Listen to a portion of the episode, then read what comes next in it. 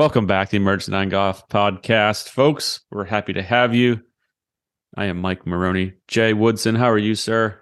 I'm wonderful. That's good. That's my that's my go-to response when you ask me how I'm doing at the beginning of the podcast. I am wonderful. Can't think of anything else creative. Um, I'm happy so, for you. Yeah. You know. Uh, McLean Boyd, how are you, sir?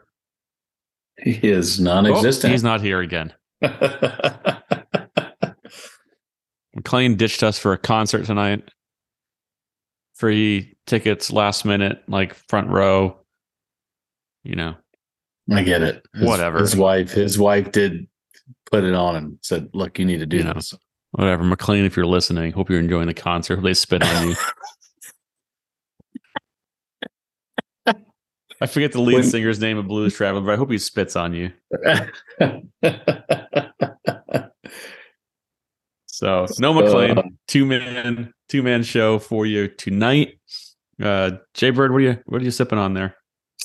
You know, that's a, actually a great question.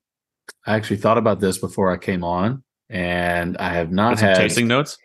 Um, yeah, I'm not going to get too deep here. I don't want to bore the audience, but um, I bought a bottle of the Woodford Double Oak, like you run of the mill. Yeah. You can get it anywhere in Virginia, at least. And I hadn't hadn't bought it in a while, and it's I mean it's great. It's very I good. Mean, yeah, yeah. I'm, I'm super happy with it. But yeah, it's cool. Cool little drink. It's got some yep. flavor. It's got some got some depth to it, and you know, thanks, Ricky. This one's for you, buddy. Yeah, it's a little darker. it, it is a little darker. A little it's darker. got yeah. yeah, there's some color to it got a little color, got a little char to it. Nice. I like it. I am drinking one of our favorites that I haven't had in quite a while, but I just felt like some Eagle Rare. Oh, look at you. You little snooty bitch, you. Going with the Eagle Rare. You say that every day. Like like both of us, like we have so much cheap shit on it. Like, you know. you got all the fancy shit at your house. Yes, so do you. I don't have anything fancy. It's all the it's all the blue collar shit. Woodford, you can get that anywhere. Yeah. Well, I happen to have like three bottles of Eagle Rare, so I will enjoy it. It's just to you call me fancy even more. So pinkies up. Pinkies up, you know. Um so yeah, let's let's get into a, a little golf. Let's let's talk some G. Um actually a decent amount of like news and nuggets from this past week in the world of golf? Yeah, there's a lot going on right now. A lot going on.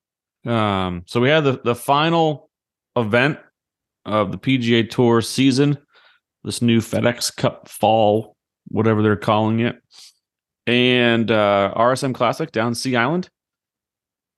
Ludvig Aberg, and I'm going to pronounce his name differently. I think every time that I say it because I've heard all kinds of pronunciations of it, but Ludvig, Ludvig Aberg, A Bear, whatever his name is. The kid's a stud. Wins his first PGA Tour event with um. Tell me if this is good, Jay. A 61-61 on the weekend. That's pretty good. Yeah. And okay. um, yeah, I don't know. I mean, it it is good. He played great, but it is you you, you question the the difficulty of the golf course too. Sure. And I'm like, as as nice as the Sea Island golf course is, I mean, it's three golf courses there, and they're playing what Ocean was it Oceanside or is that the the well they the they played two the first, Seaside Seaside. I'm sorry, Seaside and Plantation. They played the first Seaside. two days, and then they finish on Seaside. But he shot 61, 61 on Seaside. I mean, it, it's in great great shape. But yeah, it had if ball the wind's not blowing, then it's very easy um, it's a wedge wedge fest. Um, I mean, these stats are kind of you know ridiculous. Total driving first, ball striking first, strokes gained second, distance sixth. Like uh, that, you, that's the winner. I mean, every week, if you can do that every week, you're gonna. If you don't win, you're gonna finish second. Um, and the guy's been trending. Obviously, we've talked about him quite a bit in the last, you know, three months. He's he's trending and and you know moving his way up. You know what the the crazy thing is? I actually had not heard him give an interview, and he is he might as well be American. Like you can't even you can I can't recognize any accent with this guy. No, there's not much. I mean, obviously he's he spent the last handful of years in Lubbock, Texas, sure. At Texas Tech. So, you know. That'll that'll change it really quickly. You but, know, we talked about we talked about my accent. You know, you can lose an accent, Jay. You Last can. Week we talked quickly. about my accent, so you can lose an accent when you go to the south. I didn't get rid of mine, so I well, still have moved. long eyes. I've got a seven iron. You gotta seven you gotta move to move to Boston. You'll be dropping your R's. we got a twenty five letter alphabet. The the bunkers. sounded British.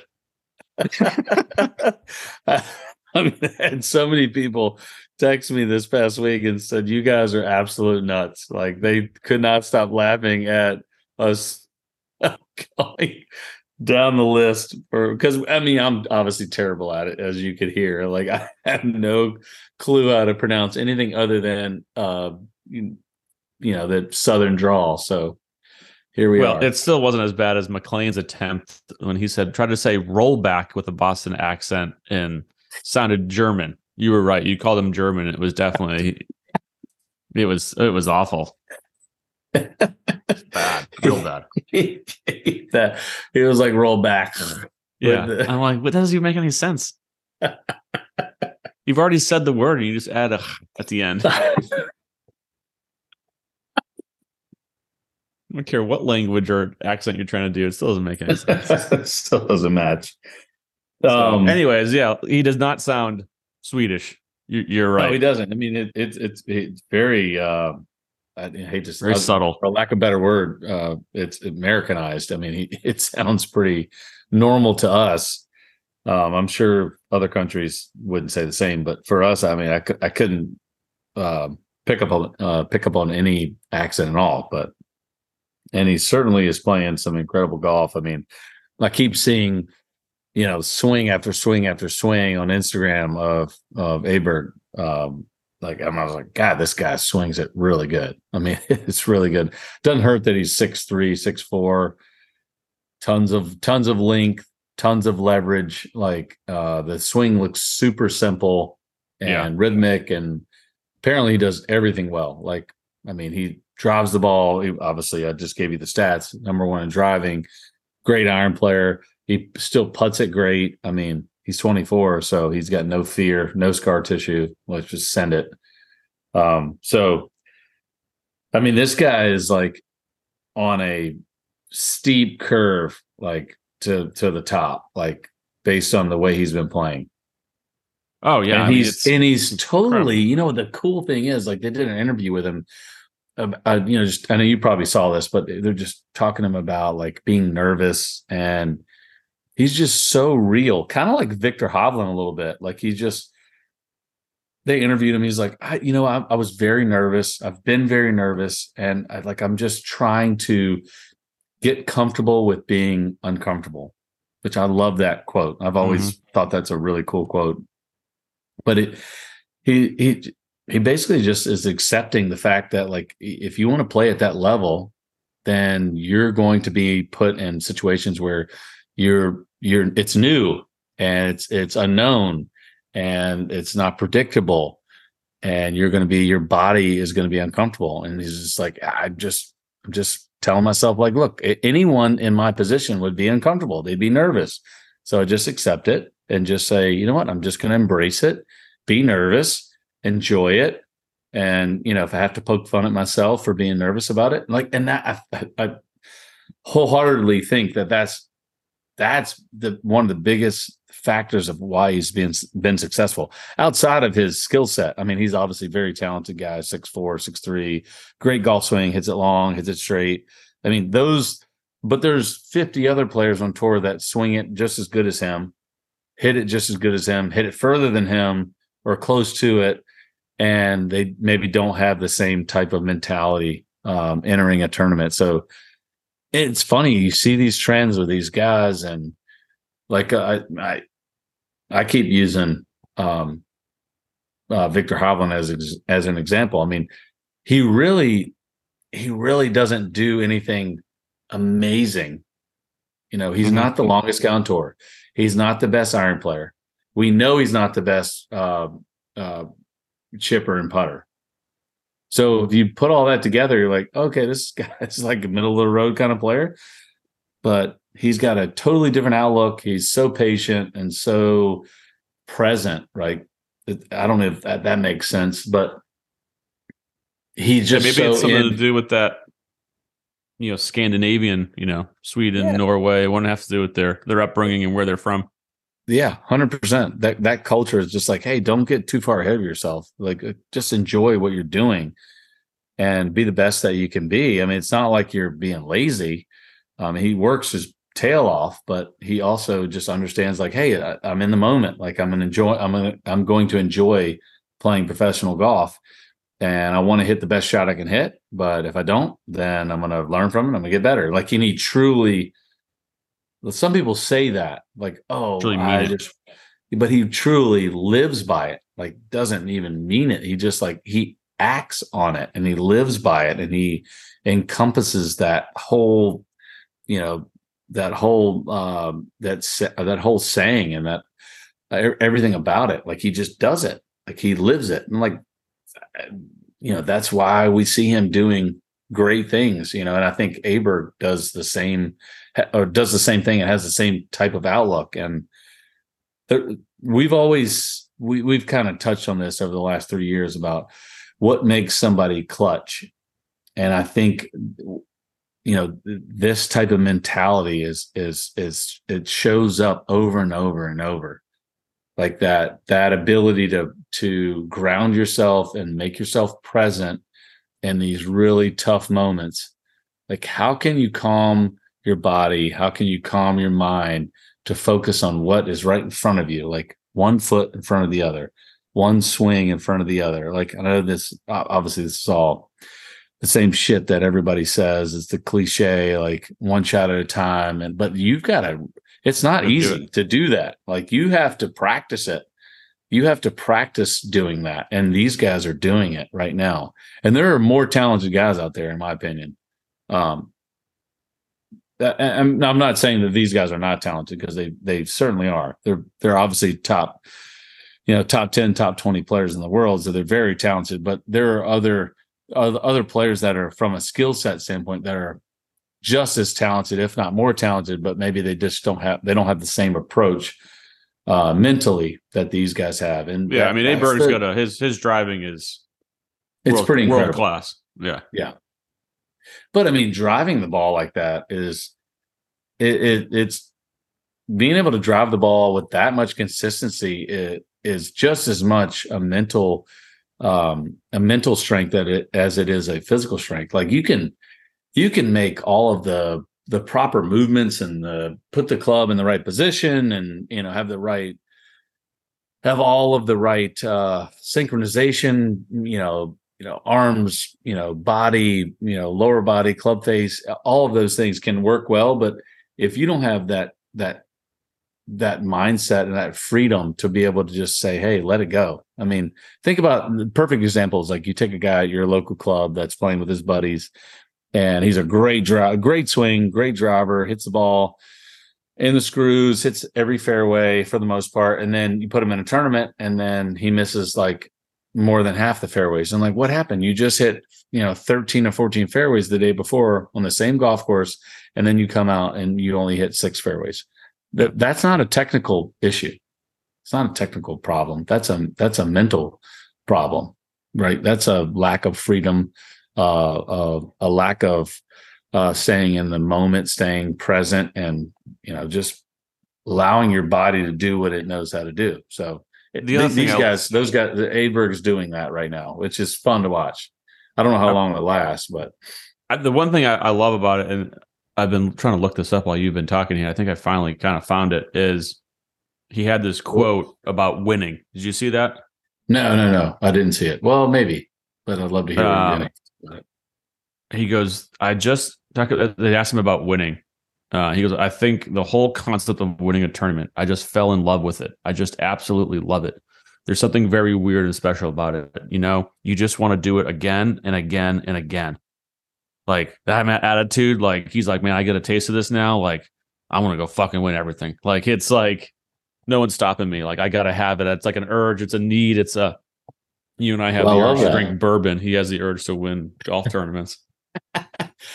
Yeah, no, I think there that that's the that that that's the differentiator between like a great golfer and an and and a like a, a like a Hall of Fame golfer, like Mhm.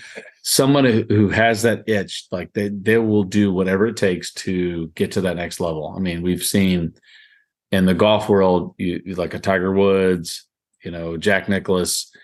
I'm thinking even in the, just the past 30 years, I mean, outside of Tiger, I can't think of anybody. I mean, you could probably say Phil Mickelson with six majors Mhm. and and 40 plus, you know, PGA Tour events. Um, the just that drive to win at all costs, you know. Um, but like and then you compare it to other sports like a Tom Brady. We've heard plenty of Tom Brady interviews, and he's like, "You, if you're not working to, if you're not working to get better, then you're someone's passing you."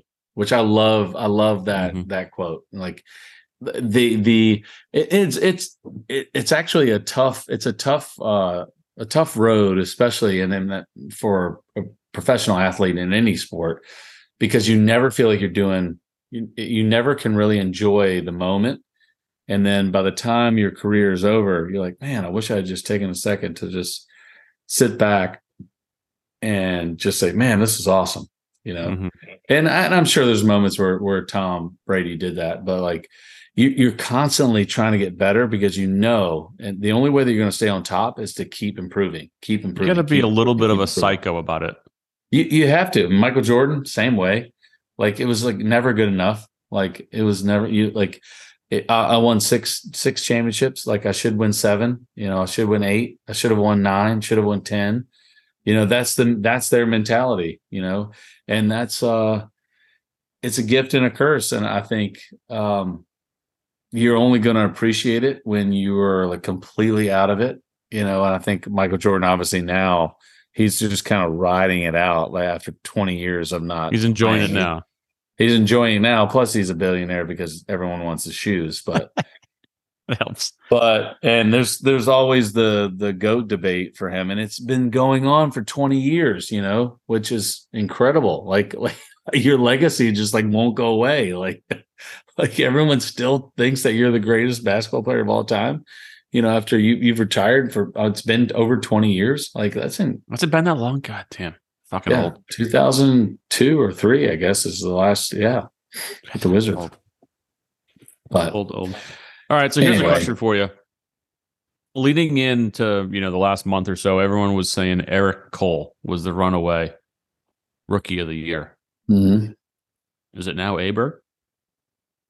So let me go Mhm. over some numbers. So Aberg only turned pro in the summer. He did have a Yeah. couple starts as an amateur that he made the cut in.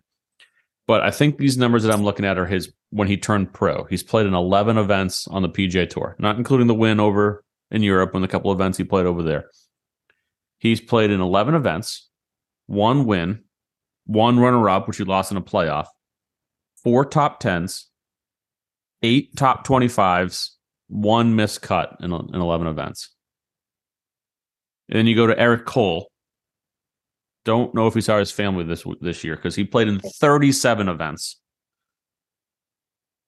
No wins, two runner ups, seven top 10s, 14 top 25s, uh, missed 10 cuts.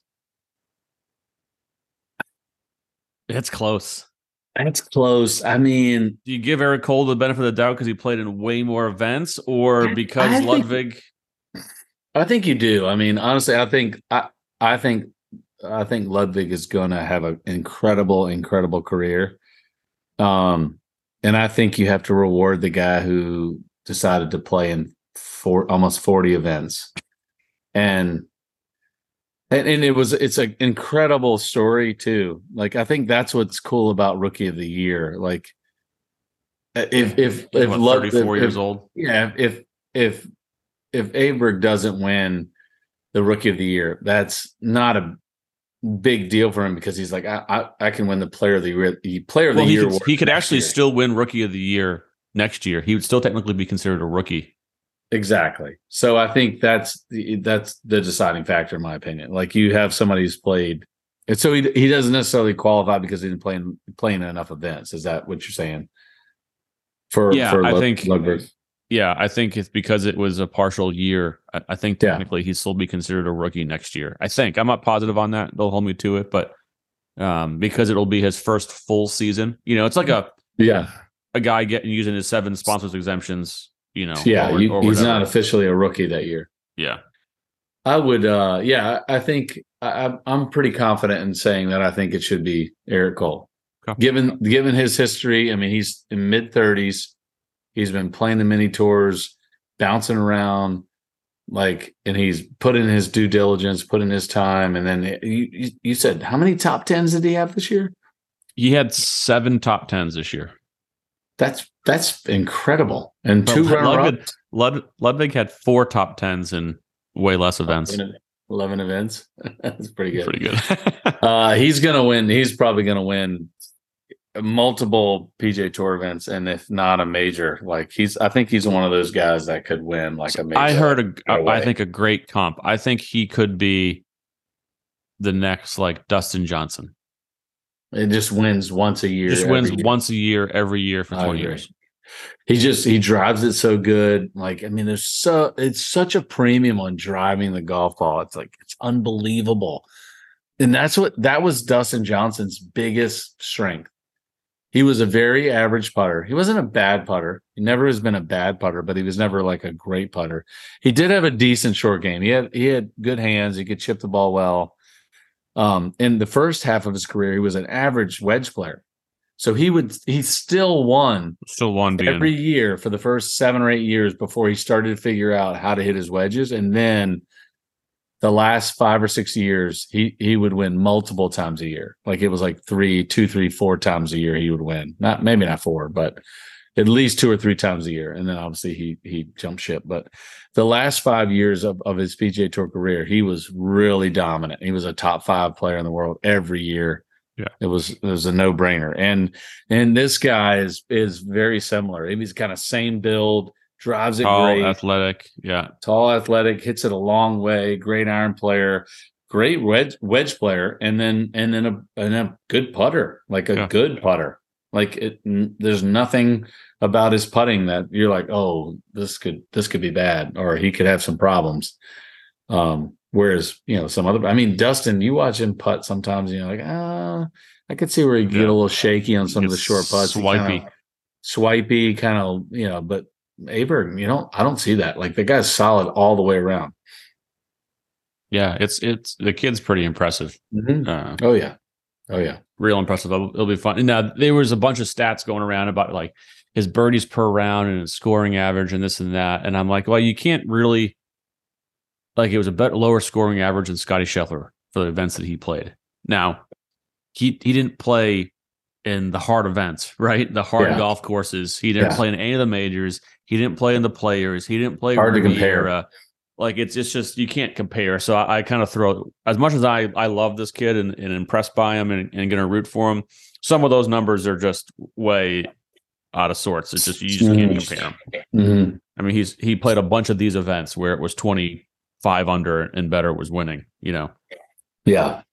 So, um, but yeah, good, good, impressive stuff from the guy. Uh, set a few records along the way. Like you said, that golf course is, was, is too easy for them. Is is playing easy. They had ball in hand, but he set like the 36 hole scoring record. I think he, he tied the 72 hole, um, you know, not relation to par, but strokes, total strokes, yeah. 72 holes. So I yeah, I have a feeling they're not going to go that um that golf course. I mean, I, I maybe they've already committed for next year, but I have a feeling that it's they're not going to go there after. I think they know, already committed next for next year, but yeah, but after that, and I and I get it. There's a ton of guys that live down there, and it's easy. There's probably 20 players that live in the Sea Island area. Well, and and Davis Love plays a huge. Like he's the host yeah. of it, and he's you know he's. But it's it's a joke. Like I mean, I don't, I don't know how many people that have texted me like, "Is this real?" Like 27, 28 under par wins the. I mean, it's not even it's not really that fun to watch because there's there's just no chance for these guys to make bogeys. Like every hole, it's like driver, okay, wedge, driver, wedge, driver, wedge. It's not really fun to watch. Yeah, I mean, Mackenzie Mackenzie Hughes started the weekend three back of Aberg, shoots 60, 63, and loses ground. He shot 60, 63. And lost ground. Lost by a stroke in the weekend. That's dumb. His deficit went from three to four. Like, like he, uh, he, there's no way you can even possibly think about playing any better. Yeah. No. Like, he, Mackenzie Hughes would have signed for that Friday night and said, okay, let me know. I'll come back to my trophy yeah. ceremony on Sunday yeah. afternoon. Yeah. That's, yeah, I don't. I, I, think. I mean, as much as I like Sea Island, I think it's a cool place. Um, but the the golf course is it's not up to snuff. Yeah, it's, it's a res, it's a resort. Yeah, yeah, resort golf. There's too many other places that they can go and play and and make it a, a good test. And I, I, understand that they like to go there. I don't know. Maybe you go to Frederica. That that that golf course is super hard. Now, the, I think the issue is getting fans around and being able to watch that because yeah. it's there's not a whole lot of space there. But, um, yeah, we'll see. All right, so the uh, the tournament within the tournament this fall, these ten guys are considered the next ten. So the top fifty from the regular season points. Anyone who qualified for the BMW gets into all of the elevated, designated, signature, mm-hmm. whatever you want to call them, events. The other guys were playing for their position to see if they could get into 51 to 60. So the next 10, and, and these guys get into the first two, um, not Kapalua, because that's the tournament of champions, even though it's not just champions anymore need to re- rename that tournament. But they these guys get. So it's in, not tournament of champions, like. No, it's it's tournament of champions and anyone who made the um, tour championship. Now get into to Kapalua. Uh, was that that? that that started that last year. That started last, year, year okay. actually. That's right. Okay, I do remember um, that. So um, these guys get into the first two other signature events, which are the Genesis at Riviera in Pebble Beach. The top 10 are Mackenzie Hughes, Beau Hossler, Ludvig Aberg, Ben Griffin, Taylor Montgomery, Matt Kuchar, Nick Hardy, JJ Spaun, your boys Sam Ryder, and Luke List are the 10 that played their way um, in. So a couple of guys fell out, um, got bumped out. And so just I don't know. I don't know what to do with that, but that's that's that. I felt like as a member of the media, we had to tell the member of the media. So. JJ Spaun, huh? He has played some good golf. Didn't he? I thought he, he even won an event, didn't he? Ah, did he? I don't know did if he, he, I don't know. Maybe he didn't. I don't think so he won. The other list that I'm more interested in seeing no. that was finalized this week. So I don't know if we need to talk about it. So Rory wins the race to Dubai, which was already decided before the final tournament, the DP World Tour Championship. Nicolai Højgaard, uh, very impressive. He's been playing his ass off, just kind of getting a boost after the Ryder Cup. He wins the tournament, but their top 10 who are not already exempt on the PGA Tour, on the DP World Tour, get PGA Tour cards. Oh, nice. Which again, now the, the DP World Tour is essentially directly a feeder tour for the PGA Tour. Yeah. So I'll be curious to see how much these guys come over. But those guys are uh, Adrian Meronk, who had an awesome year. Probably should have been on the um, potentially should have been on the Ryder Cup team. But uh, Adrian Meronk, Ryan Fox, who is a damn good player, hits the ball a mile. I mean, he's a top 30 player in the world and, and barely plays in the States uh, Victor Perez, Thorbjørn Olesen, uh, Alexander Bjork, Sami Välimäki. One of my favorite players. Uh, Bob MacIntyre.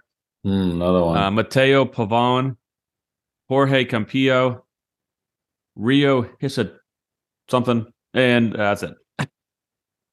so yeah, Uh, these are these are studs right here. Studs. There's a few studs. I think Moran can do something. Fox.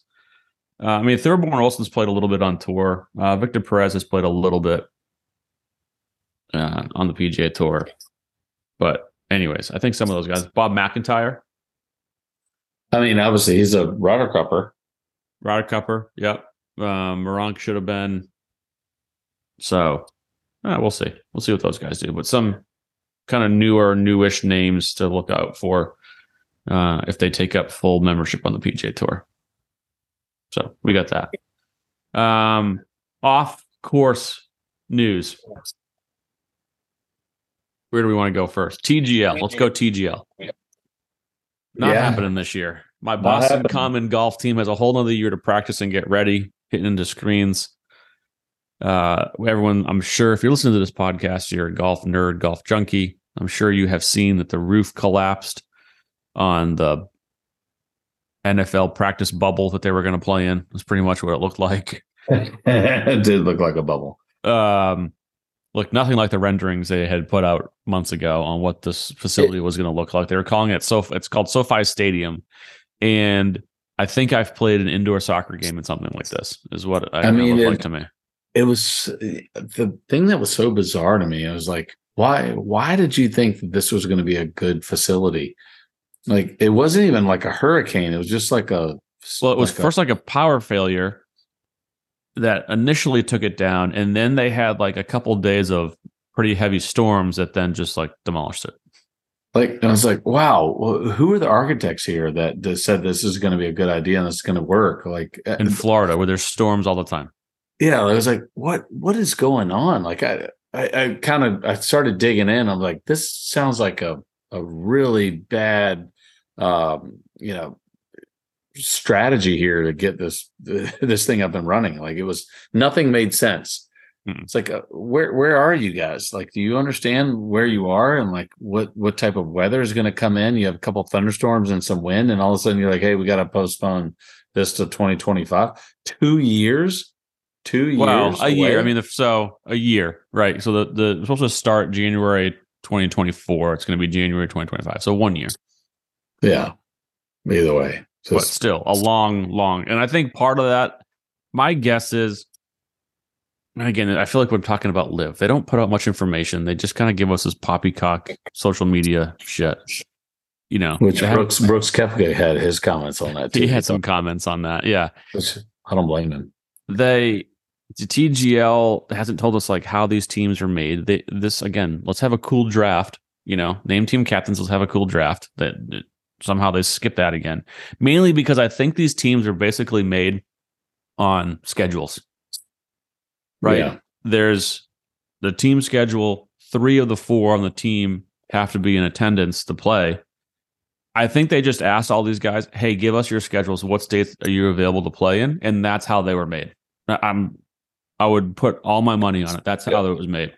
And so when they then come out with their schedule and they have all these guys lined up and they all know which which of ones they're going to play and which ones they're going to skip. And this thing happens. They can't say hey we're going to push the start back to may because yeah. it's going to completely fuck all the teams and the schedules and that goes out the window. That would be my guess. Yeah. I would agree with that. Because it's not real golf and it's not competitive and it's just fake fun. golf. it's fake golf. It's simulator golf. Fake golf. So AI Anyways, TGL um, takes a big, big hit, and yeah, there's that. Uh, we talked about Rory uh, last week. It came out right when before we got on on the air. Jordan Spieth has been announced as his replacement, and that makes sense. He's he's already spent a bunch of time on the policy board and the PAC and all that kind of yeah. stuff, and so I think that kind of makes sense. I think you kind of had to replace him with another big name. Yeah, and, man, I can't think of anybody else that would have would have been better suited to fit that role than role. Jordan yeah. Spieth. I don't know why he'd want to do it, but I don't either. And that's that's a that's a Jordan Spieth problem, not a correct not a PGA Tour problem. They're correct. like, great, oh, I can't believe you want to do this, but we're great, sucker. We're grateful that you want to do it. Unless there, there's there's from what I understand, there's no financial benefit from these guys joining this, from what I understand. Correct. Like they don't pay these guys to be on the board unless unless you're Lanto Griffin, our buddy. Yeah, he is. He, he was very opinionated. On, he was very opinionated. So on, on, why he thought Rory was in the position that he was in, and then yeah, and so I, am not going to leaving.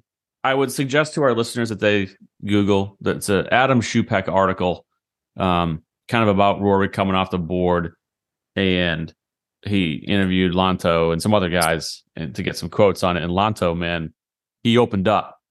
He, he had, did open up. He he did not hold back. And there were some things I agree with Lanto, sometimes I don't agree with Lanto and what he said. You know, he intimated that Rory was getting paid off.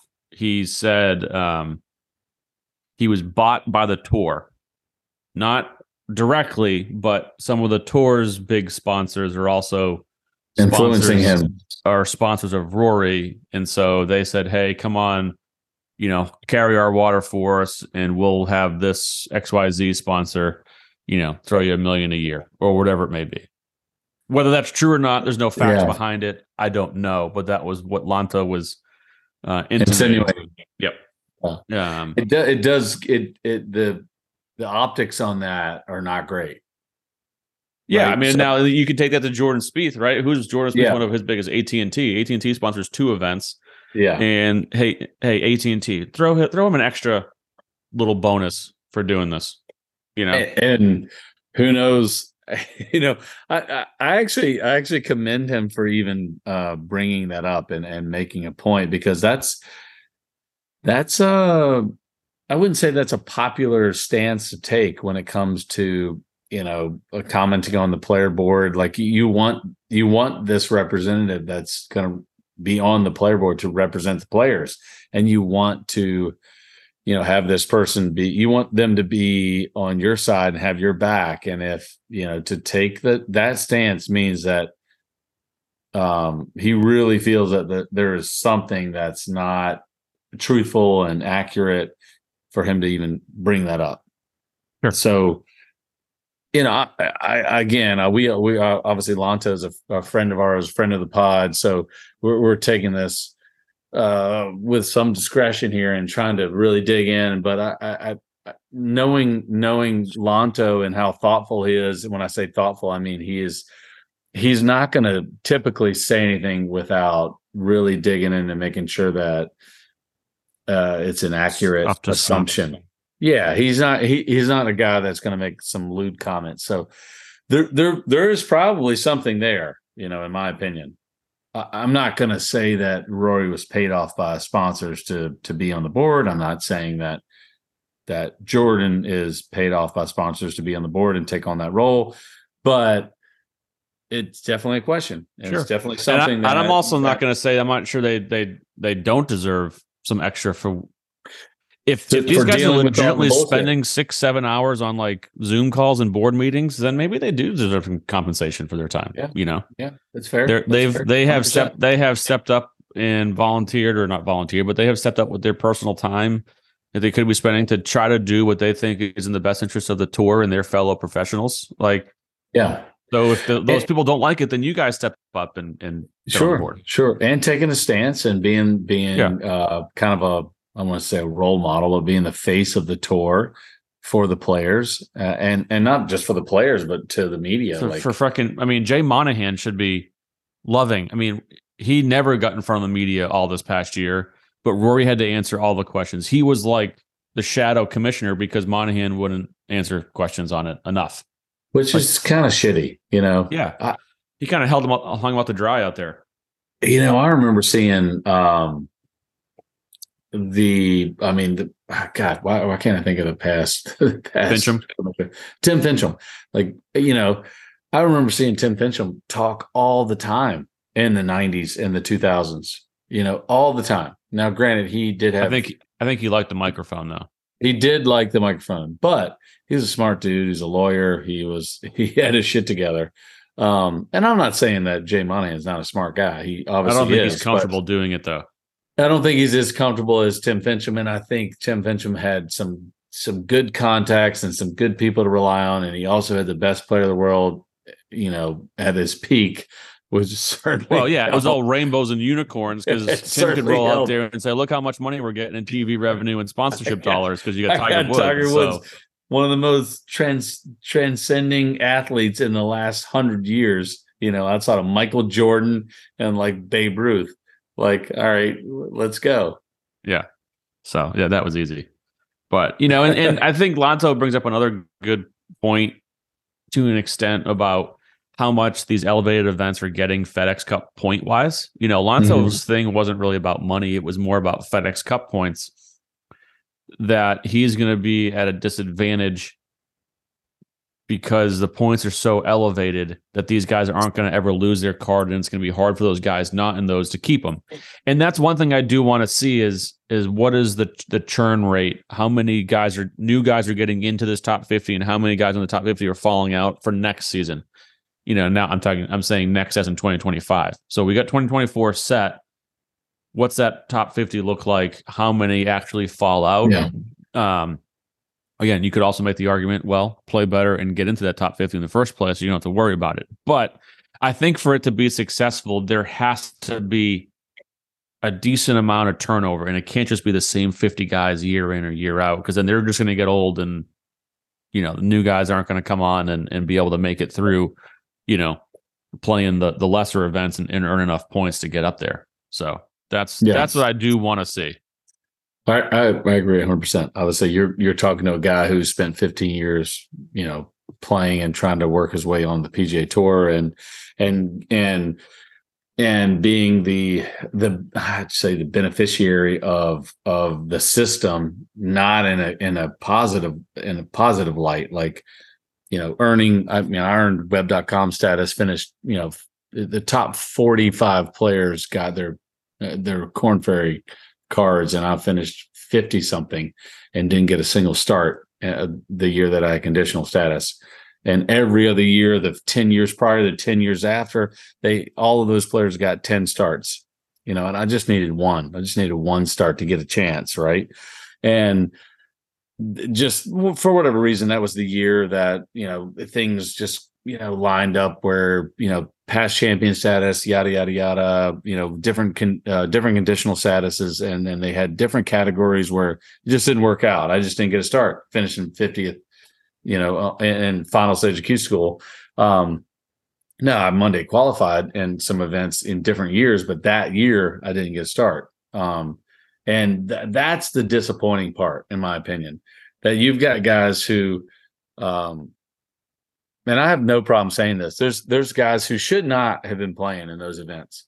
Um, and, and and to your point, like you want you want a good mix of the players that have earned the right to play out there, and they put the time in, they practice, they play, they're playing in every event, they're doing every qualifier.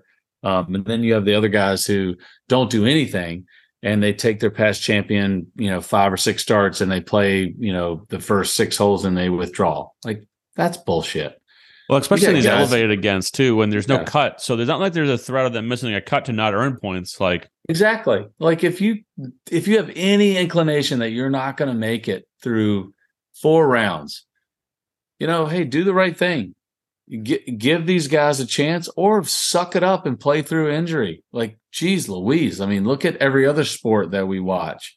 You know, NFL. These guys are hurt nonstop because they want to get their paycheck.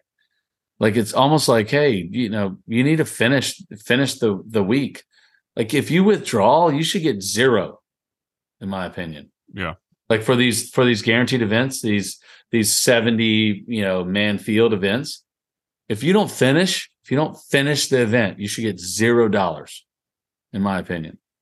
Like, why are we rewarding somebody to tee up and then quit after the first before the first round's over? When you got a guy sitting waiting, the 71st guy yeah, who can be there? Yeah. who can be there and play. Like that that part of it's bullshit. Like that, So, that, that I will be. That's what I'm really curious to see in, in how many of these top 50 drop out, or is it just too skewed to the top 50 that Mhm. They're just going to be, we're, we're going to get 48 of the 50 Yeah. back there in 2025 then then i won't like it and i get it i do like the meritocracy of you play better you earn it you get your points Yeah. you get your dollars Sure. that's great but there has Sure. to be some threat for the guys to fall out as well. Yeah, I agree. I, I think you've got to have bad the, golf. You can't finish. You, you know, there's 78 of 78 players in these events. You can't finish 75th every week and then still get just because the points are elevated, you're going to get your spot back. You know, yeah. next season. Yeah, I mean, yeah, I agree. I agree. I mean, I, it, without like having any, any any exact numbers in front of me, I would say you would want to you would want to keep seventy five percent of the of the top players in play, and you you want to open that up for the other twenty five percent. Yeah, uh, for for new players. Again, that's like they, they, want you want some congruency and you want some familiarity with the the pro- players that you've seen over the past five to ten to twenty years. Like, oh, I love this guy. He's a fun guy to watch. Uh, he's playing well. Oh, he's right on the fringe. He's going to keep his card. He's going to keep playing well. But then you also want to pull for these young guys that like, hey, you just won the U.S. Amateur, or this guy just won. there's a lot of the, them. The, the, NCAA every year. There's there's five to ten guys every year that you're like, ah, this guy's incredible. I want to see him. Um, so I think there there should be some room for that. Like, and I I do understand like if you've earned it at a certain level, you should you should continue to play. Um, and that's the one beauty of of professional golf is that if you don't earn it, you, then you lose your card. And I think that you can't get rid of that. But um, I, I don't think it should be such a guarantee for playing mediocre golf. Like it's like, oh, I played good. I finished in the top 125. I'm I'm I got my card card for the entire year. Um where it's like you have the same status as the guy who finished, you know, 70 76th on on tour. Like he beat you by 50 spots and you guys have the same status for the most part. Yeah. Like let's give let's give 10 spots to the young guys who are busting their ass, you know. So um, I don't know. We'll see. We'll see if that changes at all. It should. It, it should change because we need it. So, uh, two other things. Paul Azinger out at NBC. See ya. I'm fine with it. He's annoying as hell to me. I actually, and I used to love Zinger when I was like a kid. He was like one of my favorite guys. Um, I still like Zinger. I think he's just been mailing it in the last couple of years on the coverage. I just don't think he's been as good as he used to be. Uh, and so I'm fine with it. I don't know who they're going to replace. It seemed like there was some weird news about how it happened, whether he got fired or let go or didn't renew or he turned them down. I guess they were getting close to a one year extension. And he went back with well, I need XYZ. Like they had like 75% of the deal agreed to, and he went back with I need XYZ. And they're like, mm-hmm. See you um, later. No, actually, on second thought, we're good. Yeah, I mean that's it's it's tough. I mean, obviously we we know we know Curtis Strange and friend of the pod, and Tom Strange used to be a, a member of our group, and uh, kind of a similar situation. You know, without without going through all the details, you know, Curtis was there for 10, 10, 15 years, and he still he still you know does stuff for ESPN and ABC. But um, yeah, I think it's a tough uh, being an announcer. You, you you've got to one you've got to really be able to connect with the players and understand the players and be able to report on the players as the commentator not as the or as the analyst and the commentator not as the host so you you really have a duty to like really dig in and inform. get the details and and inform the audience on the players and and and I think once you get to a certain point in age wise, like uh, Azinger, almost sixty years old now, right? Like I think he's there's a little bit of a disconnect, and if you are not actively pushing to like meet with these guys, meet with the caddies, meet with the players, like what are they doing? Like give us some insight like that's why you're there to give insight. Like what are they trying to do? Um and if you can't do that then they can fill that with somebody else that they can pay them less. And that sucks you know when you look at it from a from a financial standpoint. Sure. You know as as as a as an analyst you're like man i put this much time and there's there's, there's not as much loyalty when it comes to comes to that and which is kind of a bummer. And I mean I, I kind of feel for Azinger a little bit. Um, I don't think he was that great personally. I, he wasn't bad. he wasn't that great, but I feel for him a little bit in the sense that Sure. I can understand how the network works. So like you want $10 million when I can I can hire so and so that's probably closer to um you know, closer to the to to the players and and can give us a little bit more insight and I can give him the same contract for for 3 million. You know, it's like, well, why would I pay you 10 million when you're not really pushing to get that information from the guys? You're not really Yeah. digging in. Um, so I can I understand it from both sides. I can see where he would be upset, but I can also see where where the network is like, you know what, I can, you know, if you were really pushing, I don't think he's really been pushing the last couple of No. years. Um, I, I'm, I've hear I've heard the same comments from him over and over and over, Same and, stuff. And it doesn't sound like he's really trying to get to know the players and what they're trying to do. Like he's not walking the golf course with them, you know. Like, and that's what that's his job. He's the he's the he's the analyst. You know, he's not the host. You know, it's not Mike Tirico. He's not he's not uh, Jim Nantz. Uh, What did, did you is it is did Dan Hicks is he gone too or is Dan Hicks No, still- he's still there. Although. N- NBC Sports is is struggling. They said there's going to be more changes coming. That includes members of the Golf Channel as well, since they own the Golf Channel. So I, I think you're going to see some more changes. They've been NBC's been getting killed over the last couple of years of their telecasts is just not good. CBS used to get killed, and they've made some changes. They get a new new executive director, and you know Faldo's now out, and Immelman's in, and they've made some changes. And so some of these networks are going through some reorganization, but it sounds like NBC from a financial standpoint is struggling. So that's Yeah. probably part of the reason. Kind of going back to what you said, if you can get someone for half the price, it's just as good, if not better, then they're going to do it. and it's it it it, it sucks in in a sense that you it, it gets to that point where it's like there's there's no loyalty like hey i put 10 years into this and i busted my ass and it's all of a sudden because i'm 10 years in and i'm 10 years older and i'm 10 years removed that you can replace me for half the price um but it's a lot of money. So it's like all right you got paid you know x amount for a long time. If you if you really wanted to to keep your job and i again i'm i've never been in this position so i don't want to i don't want to say anything that's that's going to come across the wrong way but if you really wanted to keep the job and you really valued it and you really enjoyed it and you thought that you you really appreciated how much money you made you would do everything that you could everything single thing you could to keep that and you would like i said you would be you would be talking to every single player, uh, talking to every single caddy, walking the golf course, getting every little bit of knowledge that you could to give to give the viewers some different insight. And I don't think that Azinger has been doing that the last couple of years. I think, and Nick Faldo didn't do it the last couple of years. And a lot of these guys, they get really good at it. They show They up on. Friday.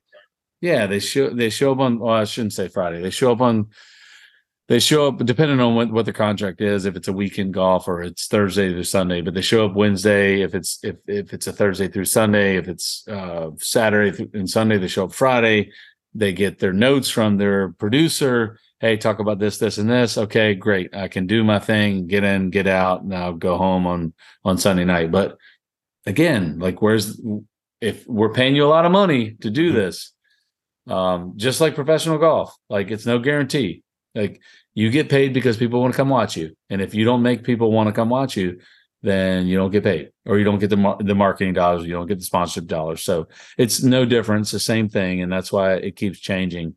Um, but there are some people who are, you know, they do they do get it. They are professionals. You look at Jim Nantz; he's been around for thirty plus years. Dan Hicks, pretty close to the same. So they they get it. They're professionals. Mike Tirico, Mhm. been around i mean 30 years like these guys just know what what they need to do and they, they do they have a skill set that no one else can do and it's like oh do you want to who else can we get to do the masters uh other than jim nantz like n- nobody Yeah, very yeah, small. i mean list. nobody i mean so i mean I want to see. I want to see you got to make yourself valuable in a sense you know I want to see Faxon take the role. i i love listening to faxon i mean He's already think- employed by NBC. He already does work for him. He does a lot of the coverage as is. He's just not the Yeah. lead analyst. I think he's a. I mean, I, I love the guy. He's one of my favorite golfers of all time, which is weird to say. I had a chance to meet him. He's just he's a golf nerd. He knows everyone. He obviously he works with a handful of these players now as as their well, putting instructor. That's the um, trick, I think. Uh, to your point, I think he's involved with the players, and that's the that's the deciding factor. Because as a listener, I want to hear Brad Faxon talk about one his experience playing golf because we he's still arguably the, the greatest putter of all time. And two he's working with multiple players on tour so he he can give us some insight in terms of what what they're working on what are they doing. Like that's fun as a listener. Yeah. like i still I, I revert back to like from other sports like listening to to tony romo talk about what the quarterback is you know focusing on you know it's uh you know two man you know, you got to say you've got a two man zone, man under. He's like, oh, you should be focusing on this, this, and this. Watch the quarterback, and he he will he will call it out and predict it. He's like, okay, watch this quarter, watch so and so right now. He's going to be looking to the right. He's looking. He sees you know too deep, man under. He's going to be looking for this route, and then boom, it's like it hits, and you're like, damn it, that's awesome. Like, I mean, love him or hate him. Oh yeah. You know, but it's it's like it's fun to watch. It's fun to listen to. I mean, he sometimes can get a little bit, um, you know, you know, get, be be over the top, but still, like he's giving you insight that you're not getting from any other analyst. You know, Cris Collinsworth not talking about the stuff that that he's terrible. Tony Romo is talking about. Yeah, he's terrible. And and Troy Aikman. Troy Aikman is in that last phase where he's coasting. He's the same thing. Like at, at some point he was probably giving us some good insight. now he's too far removed. It's too easy for him. He's not pre- he's not pushing himself, and it's just it's just like he says the same stuff over and over and over. Mm-hmm. I, I, do like Troy Troy Aikman. I, I, think he's had a great career as a as a player and great career as an analyst, but mm-hmm. I don't think he's he's pushing himself to to the next level. And it's like, okay, that's when you get to the point where like, oh, let's make a change. Like you know, I'm not getting anything from this broadcast. I'm not getting anything different. I'm not getting any new information.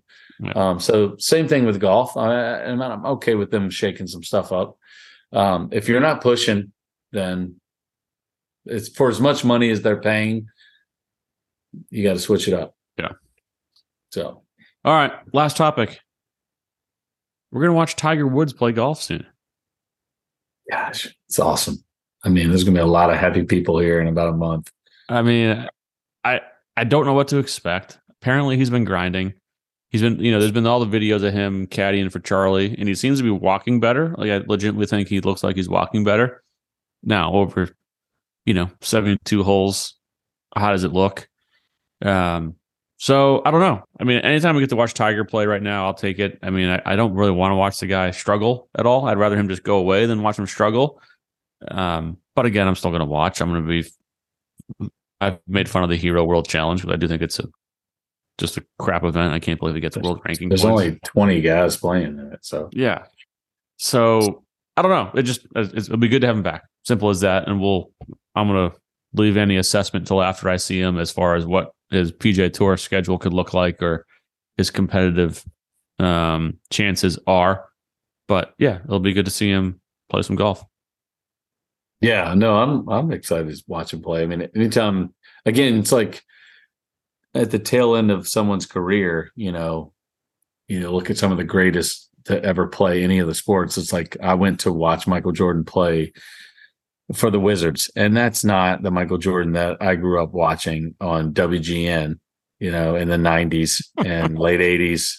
And, you know, that's a different player, but it's like I still got a chance to watch him. It was still incredible and there was still an aura when he walked into the onto the floor. Uh, and I think the same is for for Tiger.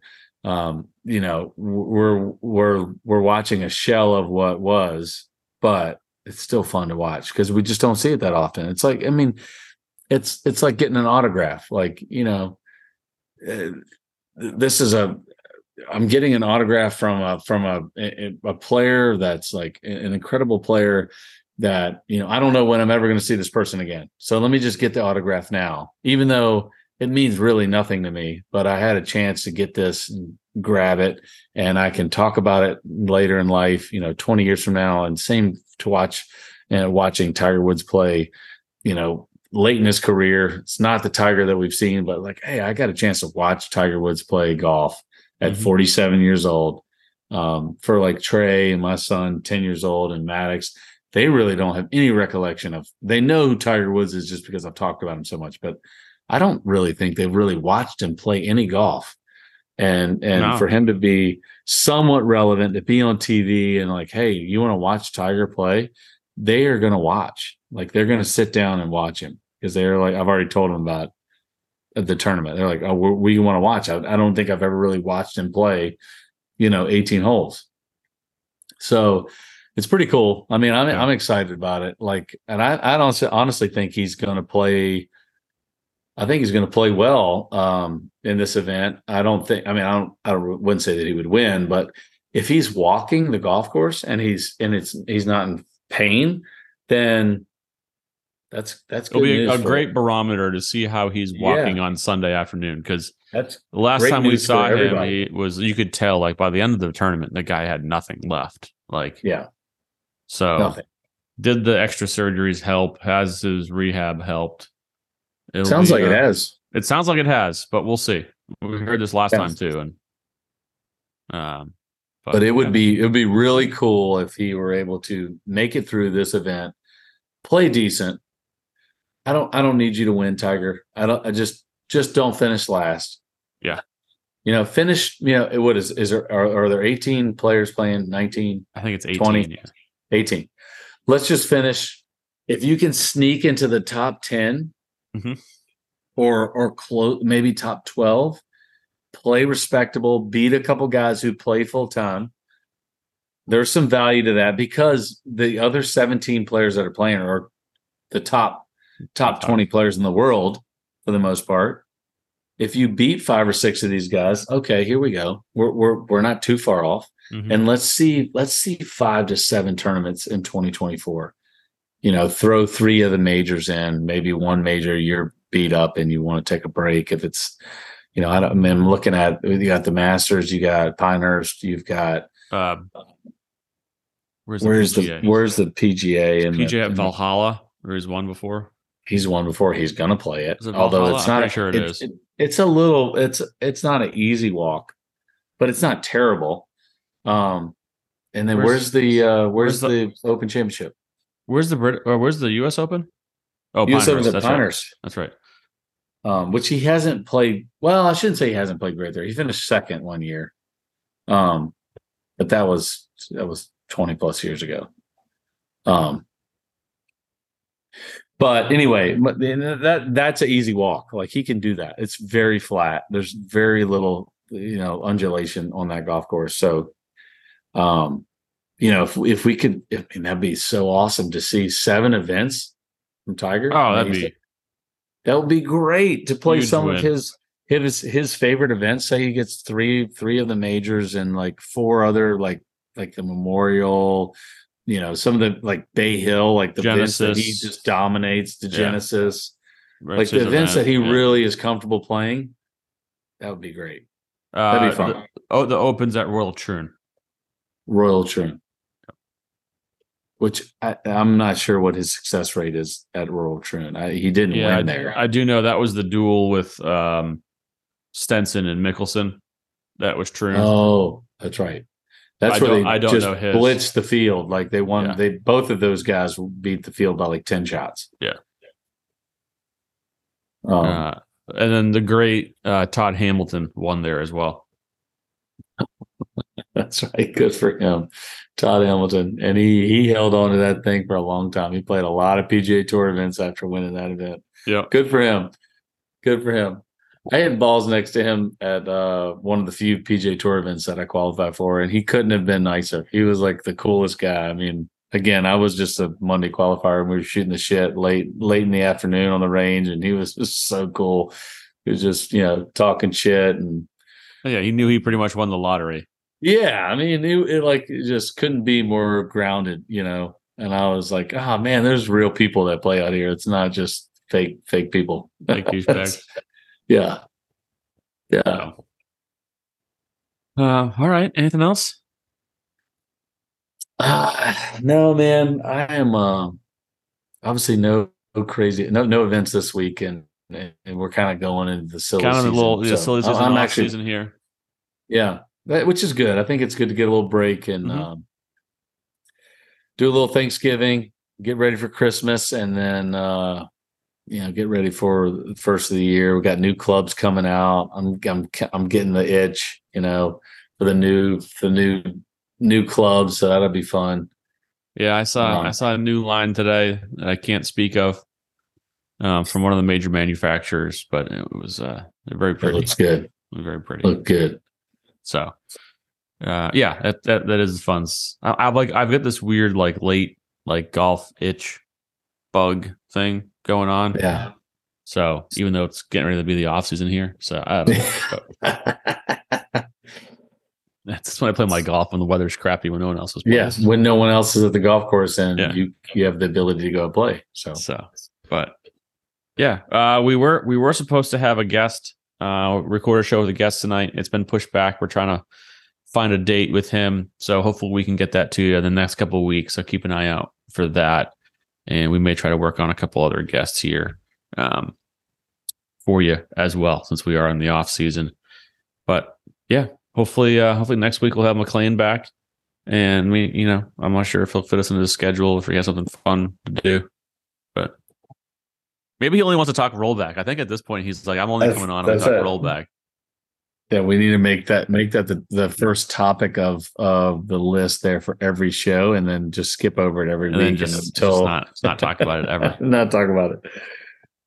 Uh, All right, brother. That was fun. Uh, happy All right. Thanksgiving to you and your family and to all of our listeners. Enjoy it. yeah. Happy Thanksgiving. Cheers. Later.